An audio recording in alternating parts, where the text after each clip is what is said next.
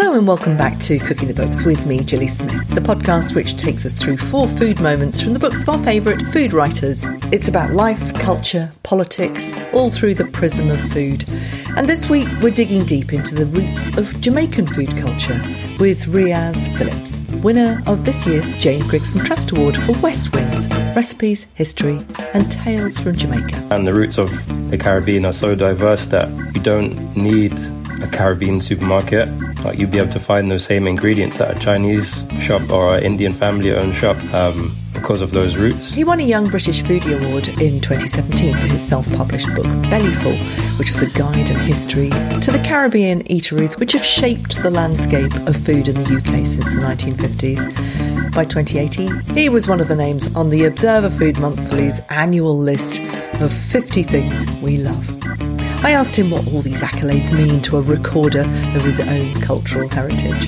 Yeah, it's always amazing when those kind of things happen because writing can be such a insular solo pursuit and you have no idea if all that time has gone to waste or if anyone's even gonna buy it or read it. And so it's yeah, it's one thing for me that's amazing that people even read it in the first place and then people, you know, think it's enjoyable so yeah, it means a lot to me. It's the same thing for podcasting, let me tell you. Let me tell you also what the Jane Grigson Trust Award judges said. So Geraldine Holt was the chair of judges and of course was Jane Grigson's best friend.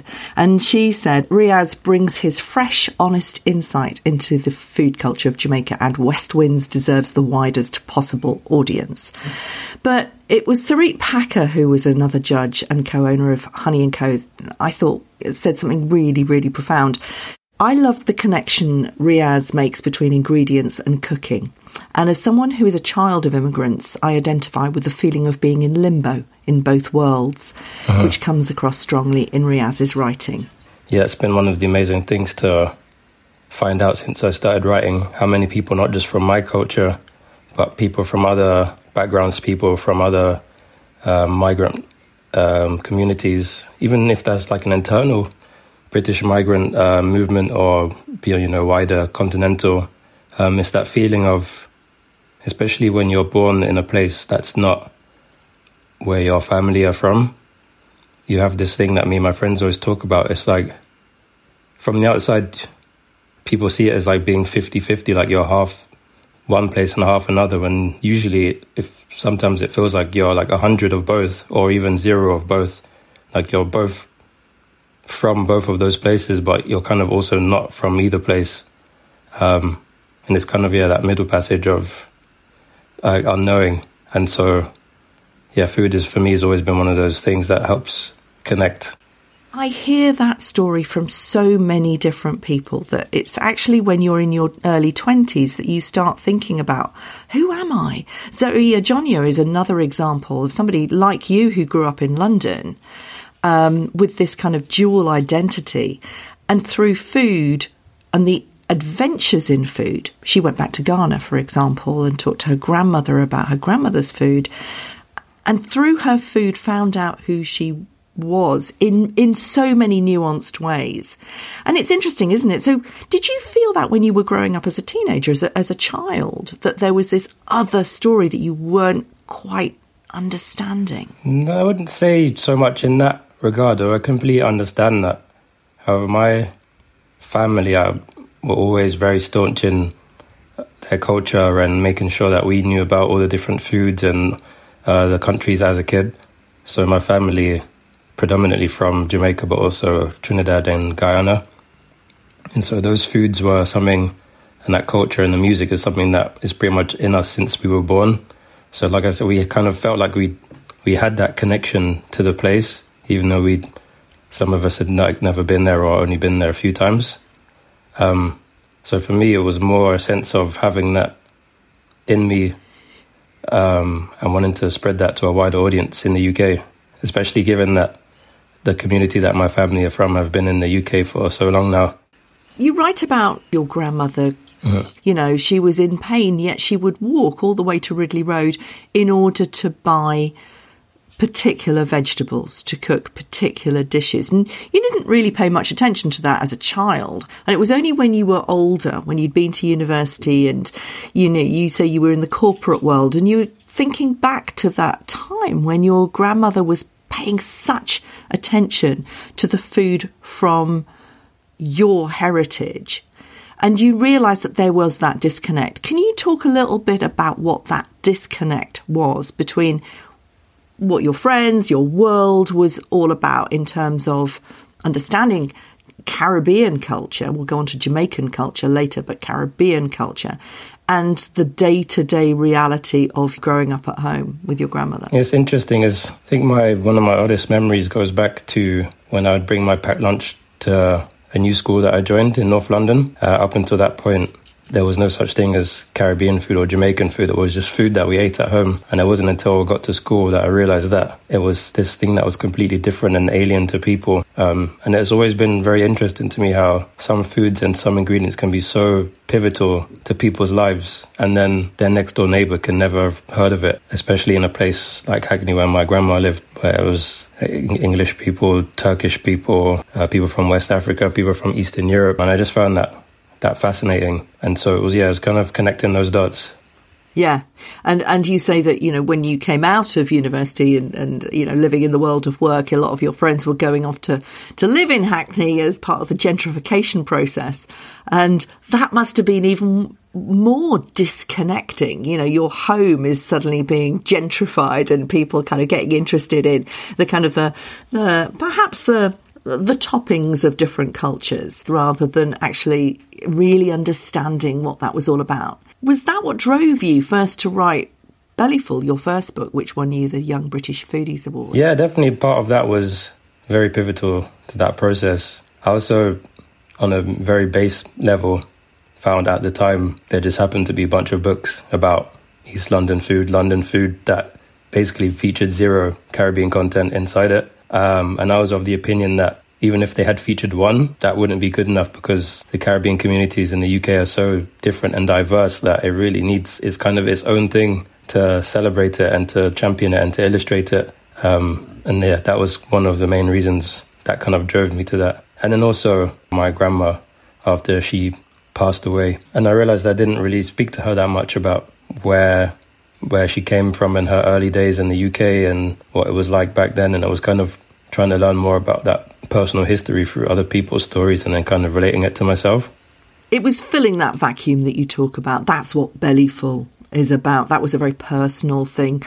West Winds is for the rest of us, it's for the world, isn't it? Is it for the world or is it for Britain to really understand more about Jamaican food? It's this journey that you go to Jamaica for you, but for the rest of us as well to understand, you know, more about the food that we're that's all around us.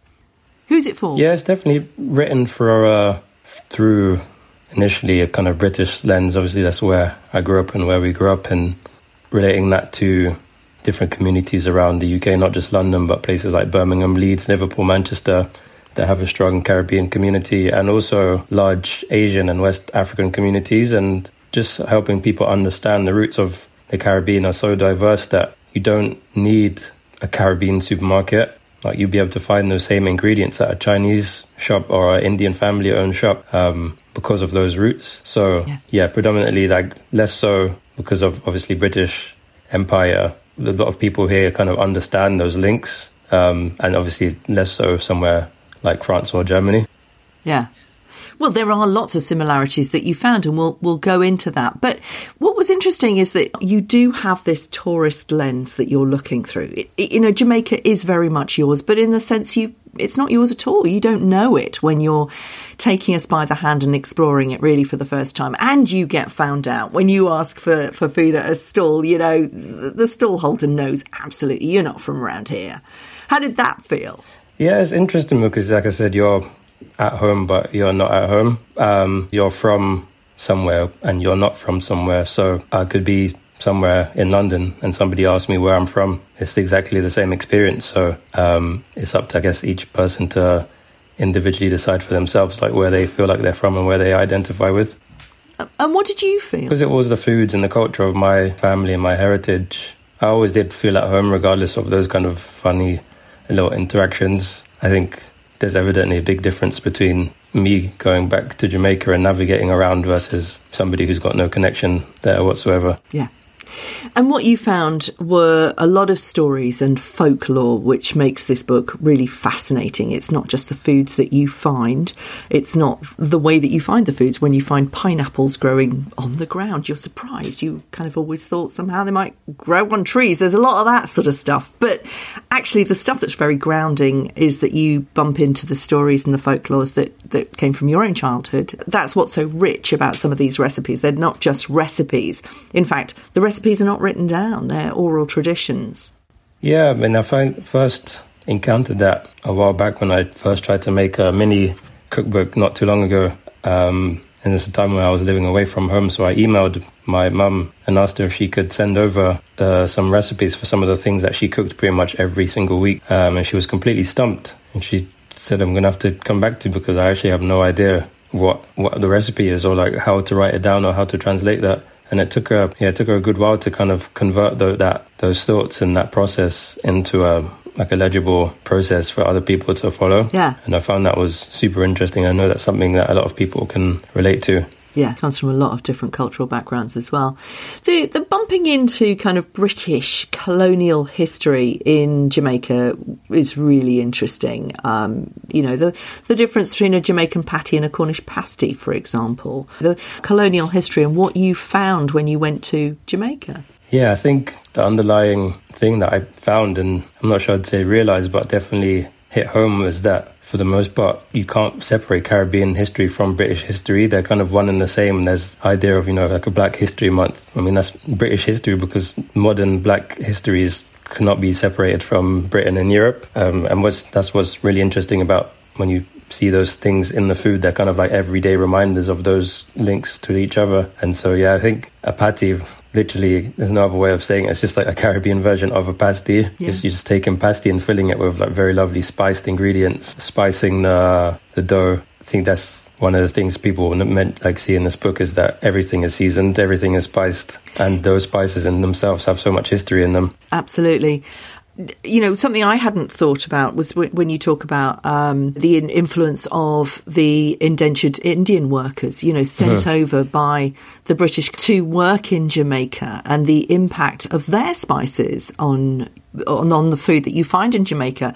You know, let's actually go into your first food moment. Um, it's a curry. Curry you say came from those indentured Indian workers. Mm-hmm. You're talking about raw plantain curry, but actually, you know, curry as a thing came from India. Yeah.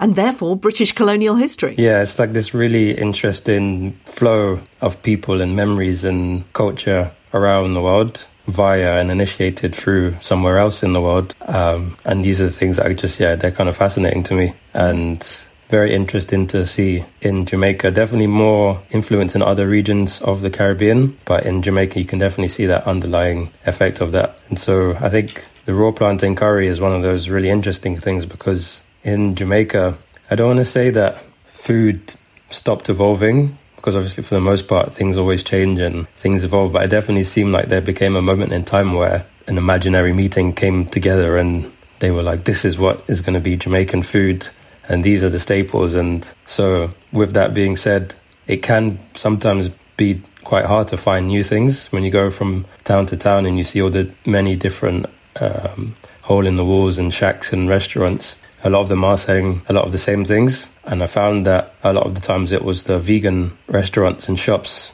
that were owned by people from the Rastafari culture who really were experimenting and trying new things um, and have been doing so for for decades now, for a long time. And so this raw plantain curry is one of those ones that kind of brings that shock factor to especially the most traditional of Caribbean food eaters because first of all it's a, a raw curry and it's a plantain curry and those things yeah it can be hard to get your head around on initial yeah.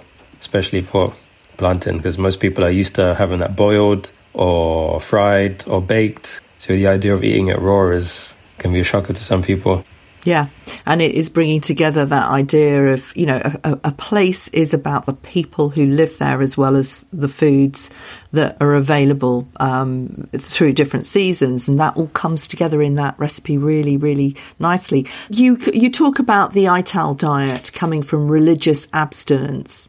And you suggest that that is a British colonial legacy as well from um, Puritanism. Yeah, I think the Rastafari culture is really interesting because well, it's very African centric, completely African centric. I mean, that's the root of the religion is kind of repatriation to the African continent. In itself, the fact that they are reliant on the Bible is kind of like a, con- a direct link to the British Empire because, you know, that's that quote about I don't want a boat trip. We came with such and such, and they came with guns and Bibles, and the effect that that had on the country, um, the wider Caribbean and West Africa. And yeah, I think it's fascinating that in the Caribbean, there's a lot of these things that we kind of claim as ours, these things that we believe they're Jamaican in their roots. And in fact, when you dig deeper, they very much have like that British that British fingerprint on them, which goes back to you know mm. that idea that we can't separate those two histories, which is yeah why I'm kind of passionate about this particular niche and spreading that forward, just to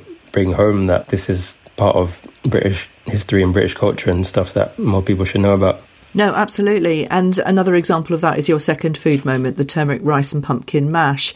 Again, vegan, but you're talking about the culinary skills, and this is where British history does kind of, you know, disconnect from a lot of the immigrant cultures that have made Britain Britain. There's a lot of cookery skills in immigrant cultures, whereas Britain lost cooking skills many, many, many decades ago.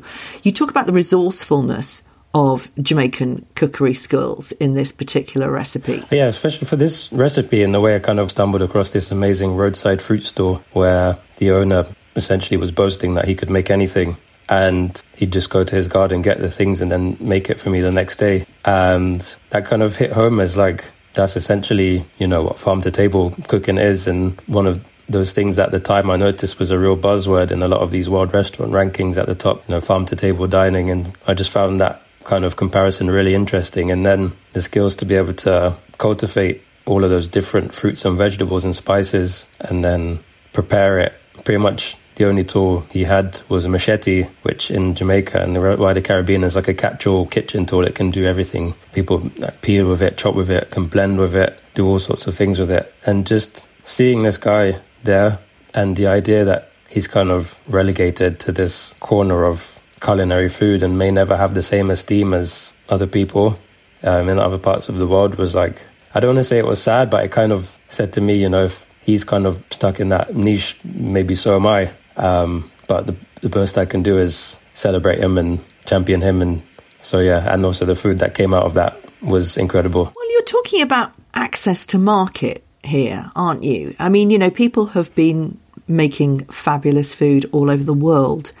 Uh, since the beginning of time and feeding their people and their families from the food of the land. My grandmother was the best cook in the world. Nobody ever ate her food other than her family, but she was the most incredibly resourceful woman because when you don't have a lot of money, you have to make something as tasty as you mm-hmm. possibly can. Um, that's a a long way from the kind of the, the food competitions and the, the accolades and the Michelin stars and all that kind of mm-hmm. stuff. I mean, you know, it, is true. it not good enough to be able to be the most amazing, resourceful chef for your community and for everyone to absolutely adore what you do? I wonder how your guy, your stallholder, would feel about your worry about him not being able to be suitably recognised. Although you, he is suitably recognised because you've written about him in your book. Yeah, and it's also really popular in the area well, as well. Yeah, I agree. Uh, the worry was less so about him individually, I guess, being recognized or other people in the area. It was more so about, you know, this is my culture and heritage. And on a wider stage, I felt like that is a thing that wasn't held in the same esteem on other platforms as well as up food from other places in the world. Yeah. And I think that was, I guess, the slight worry and disdain was about. Yeah that. It's it's about access, isn't it? It's about access to education. Mm-hmm. It's about access to the the system that elevates food. In your third food moment, you talk about St. John, the restaurant that kind of made Nose to Tail mm-hmm, yeah, one of the yeah, best restaurants in the world. And mm-hmm. you talk about Nose to Tail in terms of your mother's oxtail recipe. Um, tell us why you wanted to really kind of associate it with that incredibly sort of gastro term when this is literally food from your childhood. Yeah, it's just everything goes back to those disconnects, especially when when I talk to my friends who aren't from the Caribbean community, and a lot of them sometimes they're scared or intimidated by the food from where I'm from, or they the key thing is that a lot of times they say they don't know about it or they've never you know they've never heard of things, and so it was mainly just a kind of like personally like a funny way for me to draw that link, and that's why I kind of mentioned those restaurants who do nose to tail dining because it's like you know about you do know about the food, which is yeah, that's the thing I'm trying to get to. The point I'm trying to get to. It's yeah. not to say that you'll go and eat it in St John, but actually we've been eating it since I was born. Yeah, it's not to say that necessarily the food at your local Caribbean takeaway is going to be as good as St John, but it is to say that like you can't say you don't know about it, you do, and it's just kind of bringing that home that you do know about this food, you know more about it than you think, and it's not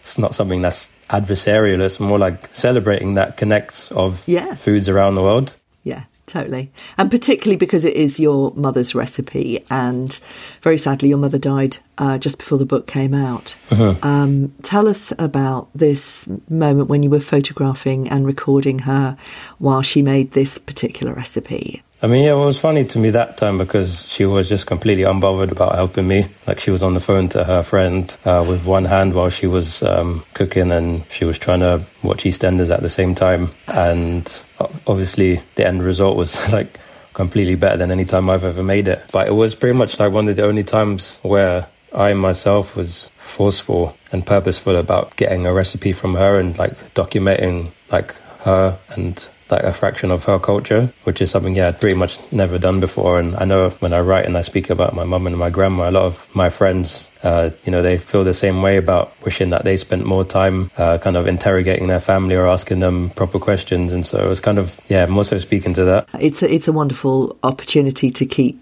you know her legacy uh, uh alive and really celebrate that. And the book is is dedicated to her. Mm.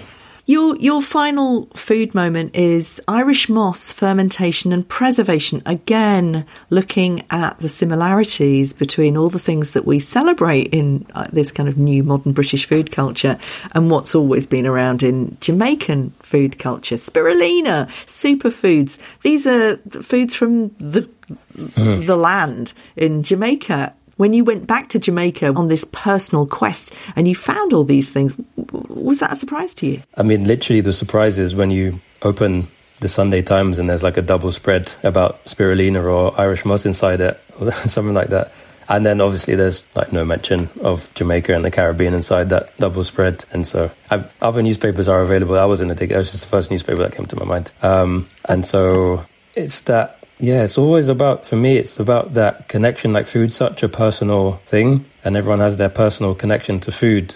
And as there's this kind of kind of gap between Caribbean food and the wider, I guess, British audience, for me, it, it helps to fill that gap by showing how people do know these foods and how they are familiar. And I feel like if I can build that familiarity, that's what will help people kind of warm to it more and get like an affinity to it more. Yeah, no, I think it works. I mean, there's so many moments in the book where I went, "Wow, that's that's really interesting." I had no idea.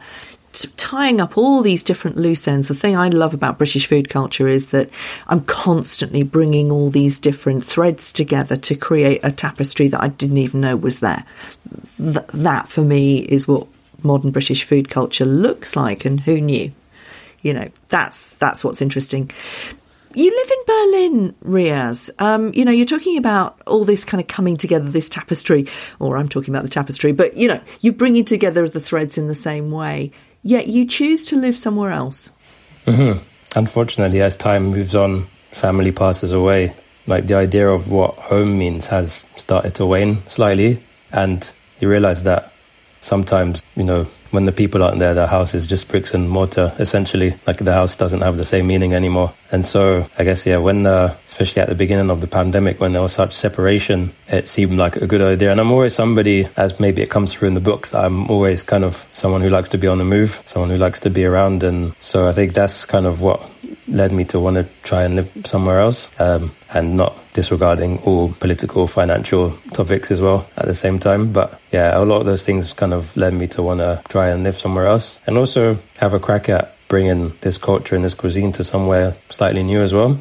How are you doing that in Berlin? Uh, there's going to be a German version of the book that comes out hopefully soon, um, and then there'll be we'll start doing some events and yeah, unfortunately, that kind of underground DIY scene in Berlin is still there. It's still you can still kind of throw events and do things on a whim and there's less kind of regulation and stuff behind that you can experiment in because the price is so cheap to to stay there relative to parts of London. It means that you can kind of do those mm. experimentations.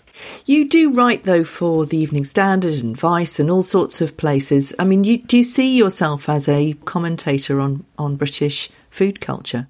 Um, yes, almost by accident, I guess, because that was never the the goal. At the time when I first went around writing the first book, um, it just so happened that food was what I was thinking of at that time. Um, which is the kind of reason I decided to speak to people who own, you know, some of the oldest Caribbean food institutions in the country, some of the biggest ones. It was just that feeling that everybody eats a lot of like many people love food, love learning about new cultures, and so it was always that way of trying to use food as a tool to talk about social issues in a way that oftentimes I find people are slightly more receptive to than just outward political, economic, or historical chat. Do you think we're getting there? If British food culture is a great big melting pot, which it is. You know, there's fantastic celebration of food culture, particularly in London, but also through many, many other cities. Does it reflect the way that we live in Britain? Yeah, I definitely guess so. I think what's interesting for me is seeing a progression of something which I call like the diversity of diversity, in the sense that for the longest time we've kind of had these really big boxes that a lot of people have been subsumed into, i.e., quote unquote Caribbean food or quote unquote Chinese food or Indian food. And now we're seeing the cultures within those kind of being able to have the space to have their own voice and say, actually, you know, we're from this part of this region and we're completely different from other people of this region. And we don't necessarily, not that they don't want to be associated, but they want to have that way to narrate their own culture and their own history. So I guess that's like people from Sichuan, uh, a part of China, or the Uyghur people of China, or people from different parts of India, or like I said, Guyanese or Trini people from the Caribbean. It's that idea of championing and putting those places on the cultural map and sharing those histories and raising awareness about those different places through food. And I think that's something that is very, that you see that more and more in England or the new cookbooks that are coming out and new pop ups and new shops and places that are opening. What would your mum say about your book? You know, she didn't live sadly to see it in print or that you had won the award. What do you think she would say? Oh, she would have said that uh, I won the Nobel Prize and I won the Pulitzer and it's a Sunday Times bestseller and that it won an Oscar and a Mobo and she would have just she would have embellished it completely, which was she was amazing. She was like kind of my best agent in that sense. She would have put all over WhatsApp and all over Facebook and told the world about it. And so yeah, that was the kind of mum she was. But yeah, at the root, she it was something that was very personal to her because she was born in England as well. So kind of sharing that dual heritage and that link back to somewhere that she was uh, very passionate about as well. Yeah, she'd she'd be happy about that. Thanks for listening. You can read the transcripts to the show at gillysmith.com. Just click on podcasts. Do get in touch on social media. I'm at Cooking the Books with Gilly Smith on Instagram, where you can also follow my adventures in cookery with Leiths online. Check the show notes and on Instagram for full details. Follow the links to get the Cooking the Books discounts on Leiths cookery courses. And I'll see you next